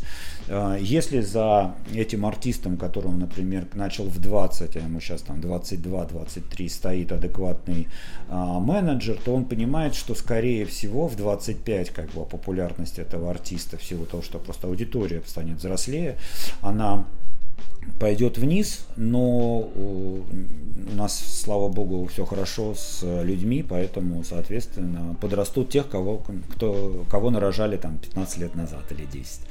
И, соответственно, деньги, которые как бы менеджмент или лейбл заработал на вот этом артисте, будут вложены в следующее. То же самое сложное, конечно, у артиста, а особенно сейчас, когда этот возраст как бы вхождения в чарты стремительно приближается там, к 15, да, а, это самая сложная история, э, взрослеть со своей аудиторией, оставаться для а, нее актуальным. Но это, это исключение из правил. Мы можем посмотреть там на чарты 80-х, 90-х, нулевых и обратить внимание, какое минимальное количество людей через 10 лет по-прежнему как бы актуальны и имя которых как бы, ну, как, бы, ну, как минимум собирает какие-то концертные площадки. Угу раз уж про 15-летних заговорили, давайте про ТикТок в, том же, в той же лекции 17 февраля. Угу. а, что же за лекция была? Надо прям там прям трехчасовая, три с половиной часа, артист про была. А, да-да-да. Вот, там а. очень плохое качество видео, но очень да, интересная меня там, лекция. Меня там во всех, во всех грехах обвинили, мы очень потом поржали. Да, да а вы говорили про то, что м- сейчас такое время, что, к сожалению, а, артистам приходится быть персонажами, кривляться для того, чтобы привлечь себе внимание, если говорить про ТикТок. А, сейчас ТикТок в таком кастрированном состоянии, ну, будем считать, что он на паузе угу. тоже. А, это хорошо в итоге получается для артистов, для индустрии? Нет, это очень плохо. А, понимаете, э, я, конечно, из последних сил стараюсь не быть э, старым занудой, да, и более того могу вам сказать, что даже когда мне было 20, 20 лет, а, все равно всегда ты слушаешь а, то, что тебе массово предлагают, да, то есть как бы массовый, массовый продукт, он всегда как бы заходит лучше, просто там мне его предлагали с помощью только появившегося там MTV в России, в Советском Союзе и там музыкального радио, кому-то предлагают там с помощью с помощью ТикТока. То есть э, это совершенно нормально, как бы э, ты ищешь определенные там как бы мотиваторы поведения, бла-бла-бла, и вот эта вся история связанная с тем, что там, 30 лет назад музыка была одним из важнейших социальных лифтов не только там в России, но почитать там воспоминания того же Кейта Ричардса, которого вот я искренне всем советую половину книжки прочитать, потому что вторая половина уже явно писалась под воздействием воздействием каких-то веществ, вот, и она почему-то неинтересна. Или наоборот. Ну, как бы вот человек просто описывает э, свое знакомство и свои, как бы, как бы, свою мотивацию очень четко. И становилось понятно, что он говорит, я не хотел учиться, я закончил школу, как бы вот, э, и научиться играть на гитаре означало то, что у тебя есть бесплатное пиво и секс. Вот. Это прекрасная мотивация 18 лет. Кто скажет, что эта мотивация плохая, врет. Ну, или уже служит в монастыре где-то, может быть, буддийском, может, православном. А, музыка э, благодаря диджитализации, благодаря вот этим новым способам а, самовыражения, в первую очередь социальным сетям, а, особенно тот момент, когда социальные сети от текстов перешли к картинкам, то есть, э, соответственно, это Инстаграм, а потом к движущимся картинкам, это ТикТок. А, они дали э, дополнительную форму, э, соответственно, вот этого социального лифта, потому что вы фактически э, могли выпрыгивать и где-нибудь на лестнице делать паркур, пугать теток в вашем провинциальном этом самом торговом центре, набирать какую-то как бы аудиторию, да, получать какую-то потом копеечку, еще что-то. И я понимаю, насколько там сложно заниматься подобной как бы акробатикой, но будем честны, как бы, ну, это вот не про вклад, да, но тем не менее, в 20 лет я из бедной семьи, соответственно, я отлично знаю, что такое бедность. Вот, поэтому, соответственно, в 20 лет, когда тебе хочется всего, а тебе как бы, ну, не на что это купить, любые способы заработка, ну, пределах, как бы, скажем так, разрешенных законов, тебе, тебе ок. А, просто до этого музыка была самым таким простым способом э, обратить на себя внимание, потому что просто так на телеке тебя не снимали, просто так в кино ты не мог попасть, просто так э, э, актером ты не мог быть, а научиться играть на гитаре можно было по самому учителю, и дальше, собственно, вот у тебя подземный переход и понеслась. Э, собственно, э, самое плохое оказалось в том, что людям, естественно, хочется смотреть большое количество коротких, дурацких, э, прикольных видосов. То есть вот, вот, вот так вот, да. И, соответственно, вот этот 15-секундный формат прикола, он хорош для выпрыгивания из торта или как бы пугания бабок, но мы с вами понимаем, что за 15 секунд даже хук вы не сможете продать. То есть хорошо, что хронометраж потребления расширился до там, 30 секунд и всего остального прочего, но вам все равно приходится ну, как бы прогибаться под, условно говоря, формат. С другой стороны, вот я сейчас это все произношу и понимаю, что там пресловутые там 20 лет назад существовало как бы там условно а, форматирование радио, без радио вы ничего не могли сделать. если вы хотели добиться какого-то успеха, вам все равно приходилось договариваться с радио. Сейчас э, эти, ну тогда там условно сидел такой дядька в пиджаке и сидел как бы молодой человек, и соответственно мы там о чем-то разговаривали, да.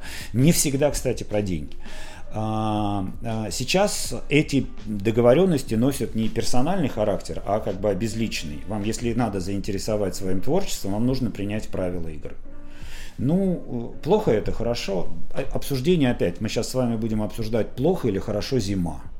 Ну, правда, вот я ее искренне не люблю, но это не плохо и не хорошо, это вот вне как бы других э, категорий. Поэтому, соответственно, та аудитория, которая потребляет стриминг, она аудитория ТикТок. Поэтому артистам ничего не остается делать, как уходить в ВК-клипы, и, соответственно, использовать вот э, ВК-клипы, или же, соответственно, ну, как бы объяснять своей аудитории, что есть VPN, что мы по-прежнему ведем TikTok, и просто если вы зайдете через VPN, вы там можете увидеть там что-то, да, и т.д. и т.п. Но опять, э, это неплохо, не хорошо, это просто объективная данность, то что вот э, люди, которые э, там 17 вот постоянно, теперь мне как бы, я срастил, да, 17 а числа, они приходят на подобные семинары, хорошо, что их делают, в том числе мои как бы хорошие друзья, а, а, это люди, которые считают, что они музыкально скажут что-то, чего не говорили до этого. Ну, то есть вот ничего не... То есть это, то есть это люди, которые меньше 20 лет, скорее всего. Э, или, что самое плохое, старше 30.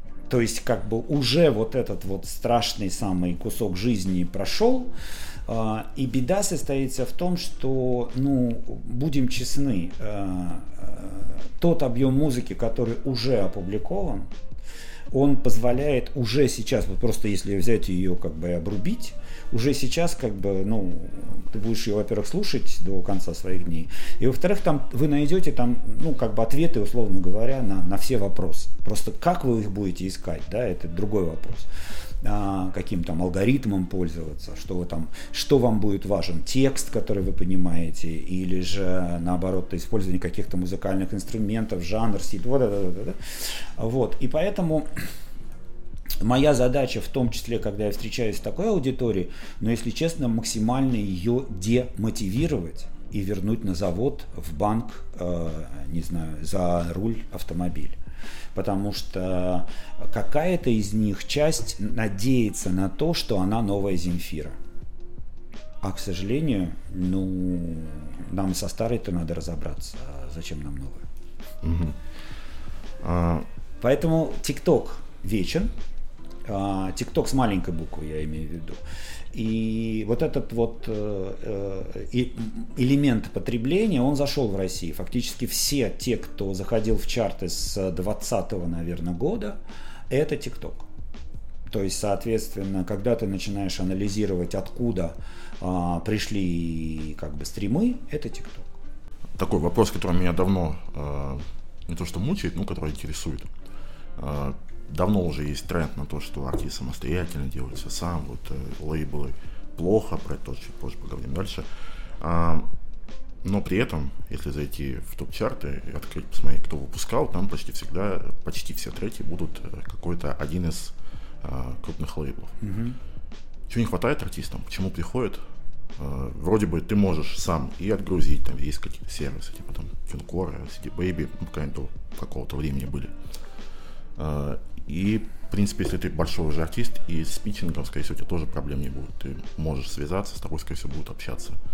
Почему, э, на ваш взгляд, почему приходят артисты, с каким запросом, чего им не хватает? Во-первых, артисты, которые говорят, мы все сделаем сами, а, вероятно, таким образом промоутируют свой менеджмент. То есть, если у артиста есть толковый менеджмент, который умеет э, и артиста мотивировать, и артиста успокаивать, и еще, соответственно, находить подрядчиков, да, потому что, ну, не нужно, наверное, ну, может быть, кому-то нужен э, менеджер, который, ну, наверное, даже не кому-то, а всем нужен менеджер, который занимается там твоими социальными сетями, если ты много гастролируешь, бла-бла-бла. Но какие-то достаточно специфические истории, а, ну, ты нанимаешь кого-то. Ну, самая банальная история, э, сколько бы ты ни выпускал а, контента, понятно, что тебе нужны обложки, но все-таки эти обложки можно как бы порисовать, а, не беря дизайнеров в штат, наоборот, да, как бы взять кого-то вот на контракт. Вот если мы говорим про таких артистов, ну да, в принципе, им лейбл в этой как бы там ситуации не нужен. А, потому что действительно его менеджер может прийти к нам, может прийти туда, может прийти сюда, как бы сравнить условия, понять, как бы, может быть, даже где-то как бы поинтересоваться авансом и все получить. А, беда состоит в том, что мы говорим про уже каких-то людей, у которых есть явная аудитория, эта аудитория готова с ними делиться копеечкой, да, соответственно, неважно в стриминге, а лучше и в стриминге, и в концертной деятельности. Поэтому а, что сейчас, э, зачем сейчас э, а, люди идут в лейбл? В первую очередь они идут туда за деньгами. Они рассматривают лейбл в качестве некого банка, куда они приходят за кредитом на свою... Речь про аванс. А? Про аванс Про авансы, да, ну, в первую очередь. Но иногда они приходят и все равно как бы говорят о том, что, например, мы сможем создать контент самостоятельно. У нас как бы, ну, технологии развились до такого уровня, что мы можем спокойно записать голос дома, да, еще что-то. У нас все для этого есть. И нам, например, не нужны живые деньги, но нам нужен маркетинг. А, потому что а, нам нужны, нам нужно продвижение и здесь, и там, и тут. Э, нам нужна как бы оценка того, как это лучше всего продвигается с точки зрения контента. Вот у нас такой контент, да, может быть, нам нужно сделать упор на там X, а не на Y. И, э, соответственно, к сожалению или к счастью, вывод э, любого нового музыкального продукта сейчас на рынок, он требует, требует бюджетов. А, понятно, что сейчас эти бюджеты тоже постоянно пересматриваются, но э, если вы всерьез собирались как бы штурмовать десятку контакта до там конце прошлого года, например, то было бы неплохо, чтобы у вас было от 500 до миллиона, 500 тысяч рублей до миллиона на а, продвижение. А, при этом, соответственно, не исключен всегда вариант того, что вы потратите все эти деньги, не добьетесь не то что десятки, не добьетесь даже сотни, и что-то пойдет не так. Не всегда, кстати, это связано с качеством музыкального материала. Одно дело, когда вы в этой ситуации решаете свои вопросы сами, это все равно, что, знаете, лечиться по интернету. Да, то есть э, вот без э, от, открыть как бы статью и попытаться понять, у вас это или не у вас.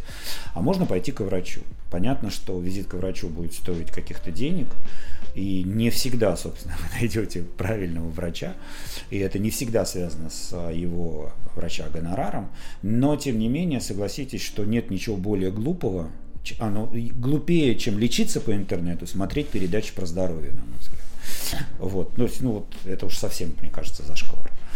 А, вот, то есть, соответственно, это вторая история. Третья история, которая появляется, и это очень хорошая для меня, очень хороший знак, вот все больше, больше и больше.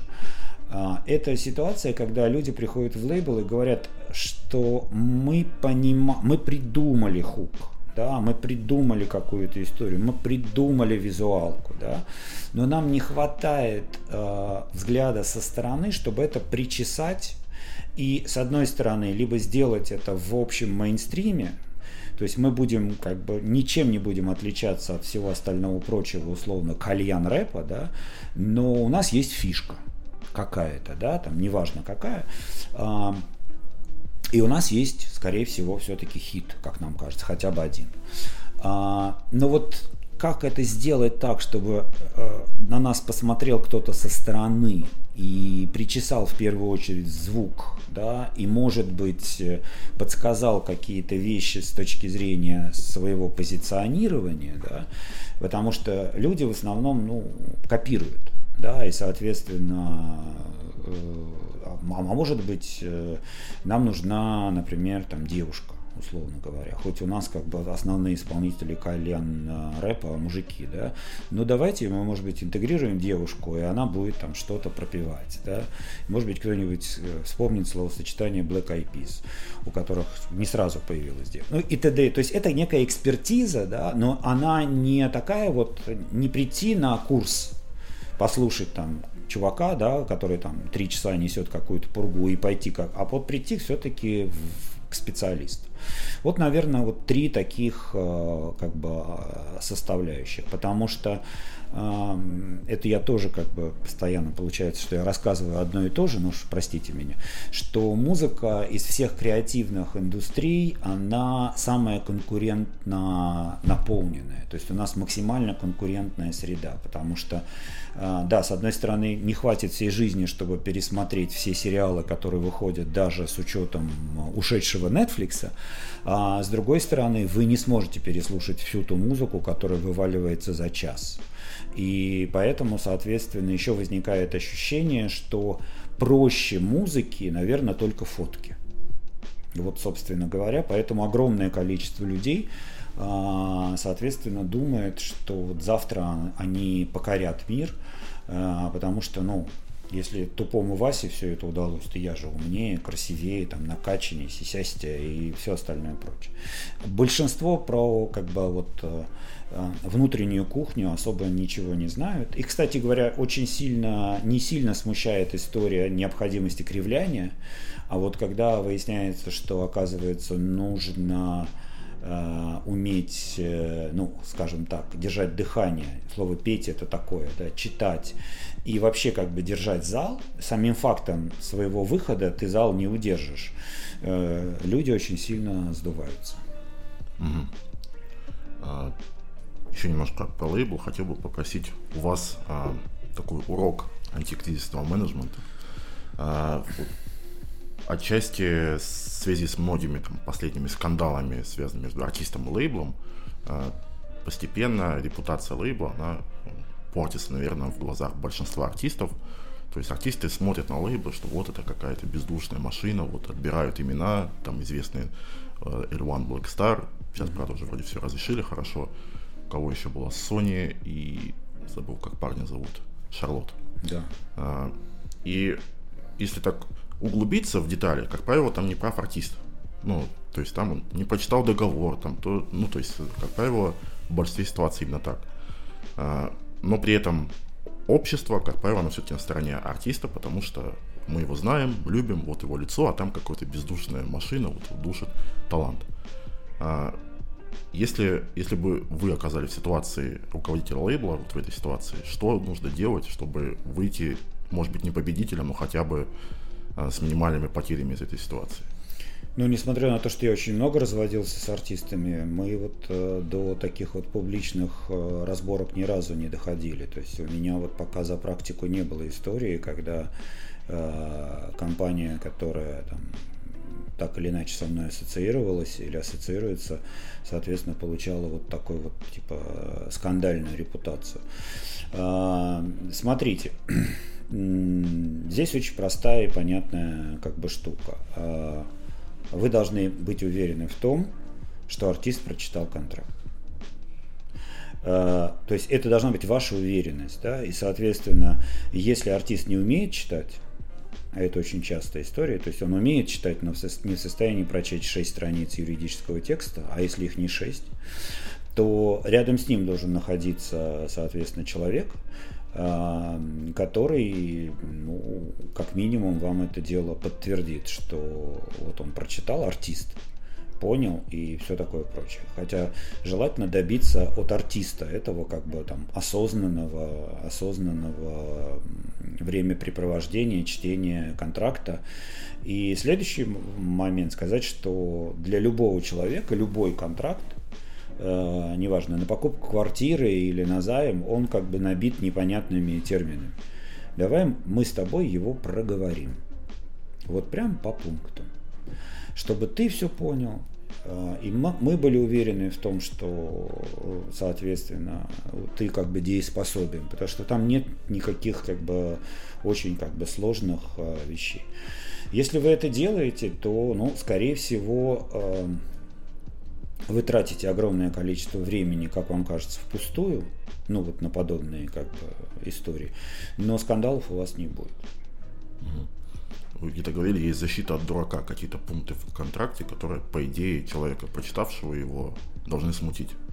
Ну, они всегда как бы есть, да. Ну, здесь, понимаете, э, э, мы же с вами очень там широкими мазками идем, да. Ну, я есть... к тому, что как проверить, прочел ли не сидеть, не сидеть же рядом с ним. Сидеть там, рядом, почему? А если там, не знаю, 70 страниц? Э, ну, ничего, вы же точно знаете, что из этих 70 страниц, например, две трети просто в силу каких-то причин посвящены там техническим и еще каким-то вещам. Mm-hmm. То есть, если, понимаете, как бы, вот смотрите, артисту нужно отработать хороший концерт полтора часа.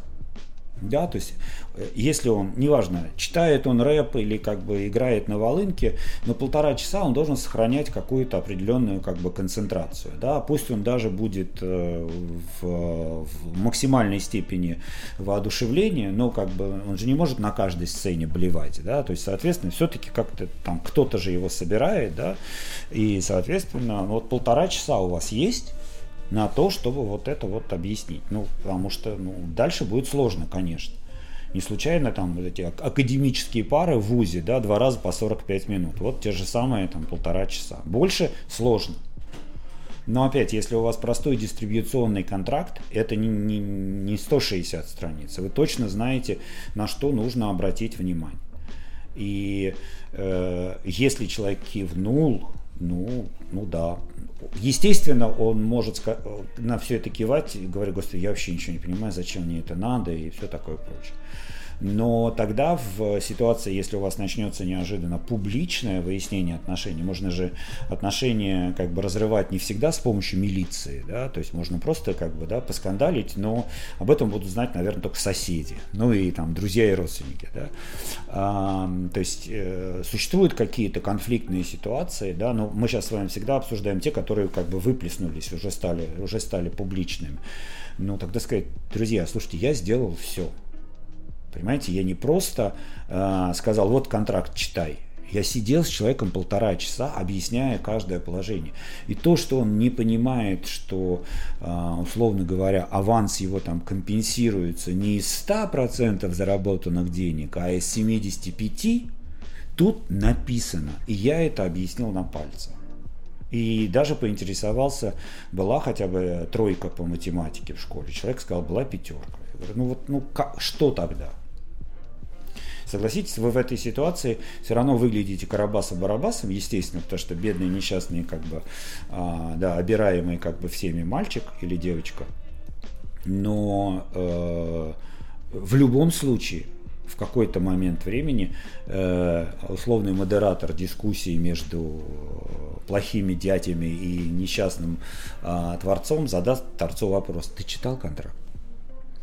И когда он скажет, нет, не читал, мы, мне его просто пересказали, ну, ну, понимаете, да, то есть, на мой взгляд, вот, э, да, когда это все стоит на потоке, конечно, как бы, так сказать, сложно, да, но мы же с вами всегда обсуждаем какую-то историю, которая явно не стояла на потоке, то есть явно как бы происходило какое-то большее движение вокруг там артиста X или артиста Y, то есть как бы он был каким-то приоритетом или она была каким-то приоритетом, поэтому если ты э, в этого артиста веришь и собираешься там вкладывать в него деньги, ну потрать на него полтора часа.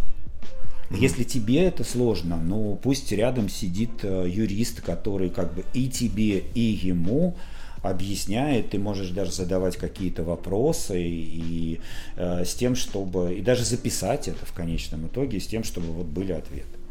Но это исключительно подстраховка в ситуации, когда э, в итоге вся это стан- становится как бы свора, свара, свара публичной, и, соответственно, ты просто подводишь человека к простой и понятной вещи. Если ты не читал контракт, это чья проблема?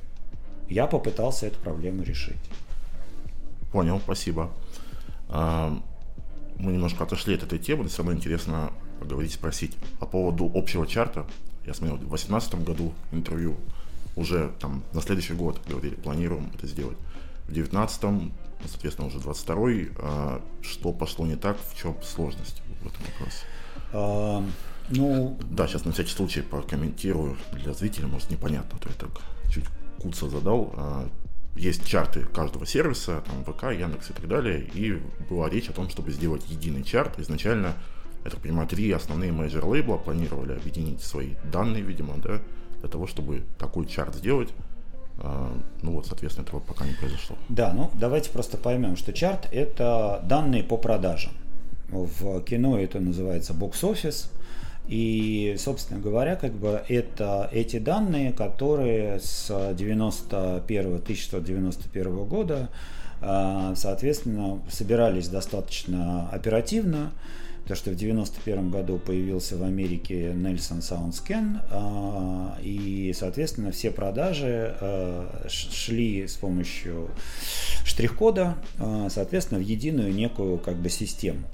В Америке забавная история, что, соответственно, вот, например, за неделю, которая закончилась э, там у нас 20 какого 9 мая, соответственно, неделю эти данные собираются, и потом публикуются, но датируются 14 июня. То есть вот такая вот ситуация, чтобы, соответственно, эти данные всегда смотрели немножечко вперед. Но это вот с маркетинговой точки зрения. И очень долгое время э, существовала очень простая и понятная штука, что вот одну штуку отсканировали, соответственно, у тебя плюс один, плюс один, плюс один. Потом там возникали ситуации, что а, можно просканировать целую а, оптовую партию, а потом ее списать. Там были всевозможные вот эти как бы хитрые истории 90-х годов, которые нас не сильно интересовали. Но смысл состоял именно в том, что было все очень просто. А, существовал набор товаров, да, а в какой-то момент времени весь набор товаров, то есть кассеты, винилы и CD слепили вместе, то есть просто были по штукам. Где-то в каких-то странах винилы, кассеты, например, делали отдельные чарты, а, но это все очень легко считалось, потому что был физический товар. Да, доминировал, соответственно, CD. А, в какой-то момент времени стало, там, вводились правила, а что делать, например, с двойным CD? Он же стоит в два раза дороже. И ты фактически по цене за полтора CD, ну, не в два раза, за полтора CD. И там как-то все эти правила менялись и т.д. и т.п. Сложности, ну, отчасти сложности возникли именно со стримингом, да, потому что э, в стриминге мы же с вами не покупаем музыку, а мы берем ее в аренду. А, и вообще платим не за, собственно, музыку, а за доступ к библиотеке. И дальше, соответственно, возникла определенная история, когда количество стримов, стало приравниваться к количеству покупки одного сингла или же, соответственно, альбома. Плюс ко всему, соответственно, стримы бывают разные. Бывают рекламные стримы, так называемые легкие, и бывают тяжелые, это вот платные. Да. Соответственно, была сделана еще одна как бы такая пропорциональная история. И э, в результате, соответственно, э, с постоянным доминированием, увеличением доли как бы стриминга, соответственно, это все привело к тому, что вот чарт формируется очень непросто, да, то есть каждый сервис сообщает количество платных, бесплатных стримов, эти стримы пересчитываются в юниты по, ну, по штуке, да, по синглам и по альбомам, и э, для того, чтобы эти пересчеты проводились правильно, и для того, чтобы, соответственно, у участников рынка не возникало сомнений, что это подстроенная история, что это релевантные данные, все чарты, они э, базируются, либо находятся в собственности так называемой академии, ну или как бы там условно говоря, какой-то общественной организации, объединяющей большое количество музыкантов. И параллельно в э, этими чартами либо управляет, либо модерирует, либо надзирает некое общественное объединение стриминговых сервисов. Вот э, я, например, исследовал эту историю. Э, в, в Англии есть Official Chart Company, официальная компания по, по чартам. Вот это, э, по-русски говоря, ООО, учрежденная с одной стороны ассоциацией электронной торговли, с другой стороны, неким объединением британских музыкантов в пропорции там, почти там, 45 и 45, потому что есть еще физический ритейл, у которого есть свой собственный представитель. То есть получается вот представители правообладателей и представители, собственно, витрин, сходятся вместе, нанимают компанию, потому что, ну, все-таки 21 век, нанимают компанию, которая в оперативном режиме собирает вот эту, как бы, всю, всю историю. У нее бывают сбои, и, соответственно, выходит британский чарт, где как бы помечено, что в этом чарте не учтены, например, данные по такому-то сервису за такой-то день. Эти данные потом будут приплюсованы или еще, то есть там ну, существует определенный как механизм работы. То есть что нам требовалось? Нам требовалась общая организация правообладателей, в России ее нет, музыкальных. Есть Национальная федерация музыкальной индустрии, объединяющая менеджеров. А, сейчас мы создали Ассоциацию музыкальной индустрии, которую будем а, приглашать, э, а, соответственно, мы. Это объединение, это Газгольдер, Вельвет, который у вас здесь сосед, и Первый музыкальный. И, соответственно, вот э, собираемся создать некую, так сказать, организацию, которая соберет максимальное количество именно производителей контента, то есть лейблов и ИП, большое количество производителей контента в такой форме, с тем, чтобы а, попытаться все-таки с государством, ну, эта идея была еще прошлогодняя, но все, тем не менее, исходя из текущих историй, попытаться с государством наладить какой-то а, как бы диалог а, потому что в итоге, сейчас вернусь к чартам, но в итоге, например, это популярный термин импортозамещение, мы, например, сами как бы, да, развили настоящее импортозамещение, потому что мы с вами говорим о том, что реальное потребление российской музыки на каких-то площадках достигает 90%. Вот вам реальное импортозамещение. При этом, соответственно, нам не нужны на это деньги, мы сами как бы с усами справимся, но почему бы нам не дать, например, какое-то льготное налогообложение? Почему бы, например, не понизить ставку НДС, да, вот, собственно говоря, когда ты начинаешь это лоббировать, неважно от компании Первая музыкальная и Universal Music, а, это выглядит как э, недостойная практика, потому что, собственно, ну, имеет смысл это делать либо для всей индустрии, вот поэтому такие попытки предпринимаются. Тем не менее, никакого единого представителя вот, правообладателей до сих пор нет. А, такая же история случилась и с платформами, потому что, во-первых, когда мы стали обсуждать э, Э, в частности, я стал обсуждать с платформами возможность предоставления этих данных, выяснилось, что в России присутствовали, сейчас не знаю, но присутствовали организации, которые занимаются исследованием э, массового рынка, в том числе и как бы у этих компаний есть э, контракты и с Apple, и со Spotify на других рынках. То есть нам даже не нужно, то есть они уже друг друга доверяют и просто будут отправлять как бы данные. Э, и Яндекс и ВК тоже к этому проявляли как бы вполне понятный интерес, но дальше возникал вопрос, что э, по-хорошему у них должно быть какое-то общее представительство, и в ситуации, когда, например, возникают у них какие-то проблемы или претензии по методологии подсчета, по доставке, было бы неплохо общаться с общим представителем, например, как бы всех площадок. Да, существует Российская ассоциация электронной э, там, коммерции РАЭК, но в нее не входили зарубежные площадки. И, соответственно, вся эта история застопорилась именно вот на, на этом этапе, потому что э, как музыкальная индустрия не имела единого представителя, который бы как бы сидел за столом, так и, соответственно, площадки, как минимум цифровые, не имели общего какого-то представителя.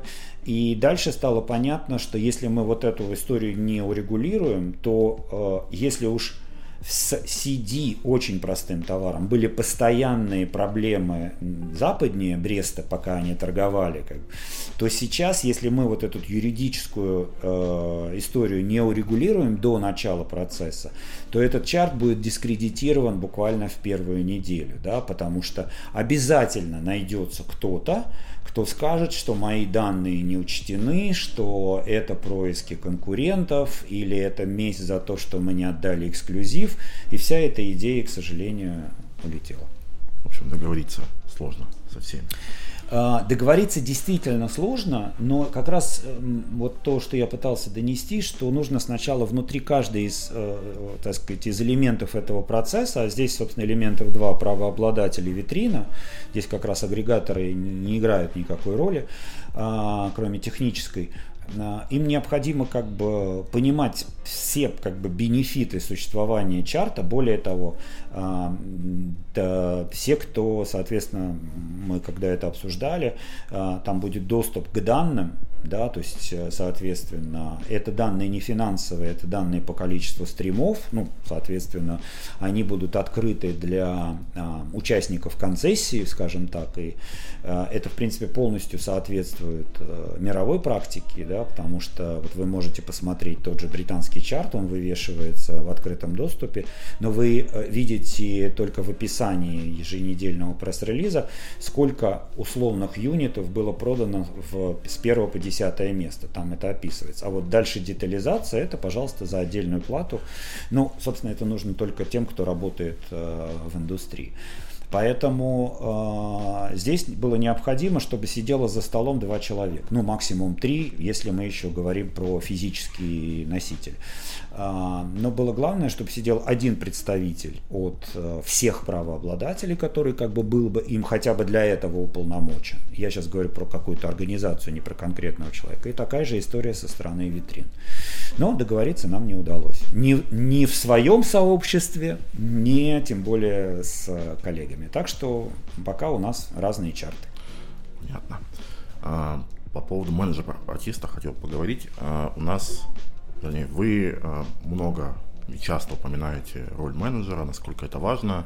Преподаете в РМА, как я понимаю, периодически, ну, какие-то Нет, лекции. я там раз, в, два раза в год э, ну, провожу встречи со студентами, чтобы просто тоже не терять контакта с реальностью. Угу. А, хотел спросить, был ли у вас когда-нибудь э, в жизни встреча с менеджером, вот идеальный, то есть вы сказали, вау, вот это профессионал. Не обязательно имя артиста или менеджера, можно с именем, как? Ну, вот мне сразу в голове два имени, Лена Савельева и Ася Колясина. Так, и расскажите, почему а, сейчас вы их назвали, то есть какие качества ситуации, может быть, навели на такую мысль? Э, послушайте, э, у менеджера э, Э, во-первых, это история увлечения артиста, вот вовлеченности, э, не побоюсь этого слова любви, э, вот, во всех ее как бы проявлениях, наверное, кроме физической, но здесь девушки сами разберутся, вот, потому что, ну, вот бывший или бывшая, хуже этого только одноклассник менеджер. А, а второй момент – это понимание причинно-следственных всех связей, что важнее в, в каждый конкретный как бы, момент времени. То есть менеджер – это не прожектор, это не фантазер, это очень такой как бы реально смотрящий на, на как бы ситуацию, ситуацию человека. Третье – это просто фантастическая работоспособность и от, какое-либо отсутствие вот этой истории, ой, ну я не буду конного звонить, э, уже поздно, нет. То есть это как бы тебе иногда делает э, жизнь значительно труднее, но я сейчас э, не исходя из каких-то мазохистических представлений, а просто исходя из того, что если менеджер считает, что для дела хорошо, то будет звонок там в три ночи. Понятное дело, что это я сейчас утрирую, но тем не менее. И в этой как бы ситуации между артистом, обычно у этого менеджера несколько артистов, немного, но несколько, а, возникают, э, ну вот такие, знаете, родственные отношения, я где-то читал, что э, там в Японии э, помимо вот родственников по крови самыми важными являются родственники по духу. Ну, мы как бы в этой ситуации в России, наверное, говорим, да, что иногда друзья это моя семья, да, как бы формально люди, не относящиеся к, там, к по крови. Вот возникают такие вот, такие вот взаимоотношения, и когда они возникают, у этих менеджеров не, не то, что не отсохнет язык, а они первые скажут, Вася, это говно. Вот это, да, я, может быть, попытаюсь это продать, но, Вася, это говно. И не потому, что я не, не понял, ну, в, в этом случае не поняла твою музыку. Вася, это просто говно. Да, то есть, э, окей, мы можем продать его в виде шоколадки, но это говно. И это не вызывает э, да, это может вызывать любую реакцию, но в итоге, соответственно, человек приходит и говорит, да, спасибо, потому что кто-то должен смотреть со стороны. Кстати говоря, вот я почему-то не упомянул Алену Михайлову с Лианой Меладзе, но это вот тогда вот, вот вам, пожалуйста, прекрасная женская, женская группа лучших менеджеров, э, которые мне сразу приходят в голову. Круто, спасибо. А, публично вы часто говорите, что любите читать. А, одну-две, сколько вспомните книг, которые, на ваш взгляд, а, стоит прочитать артисту. Вообще не обязательно, что это про музыку, про устройство. Просто полезно и уместно как-то разовьет человека в э, нужную сторону. Слушайте, это очень сложный вопрос.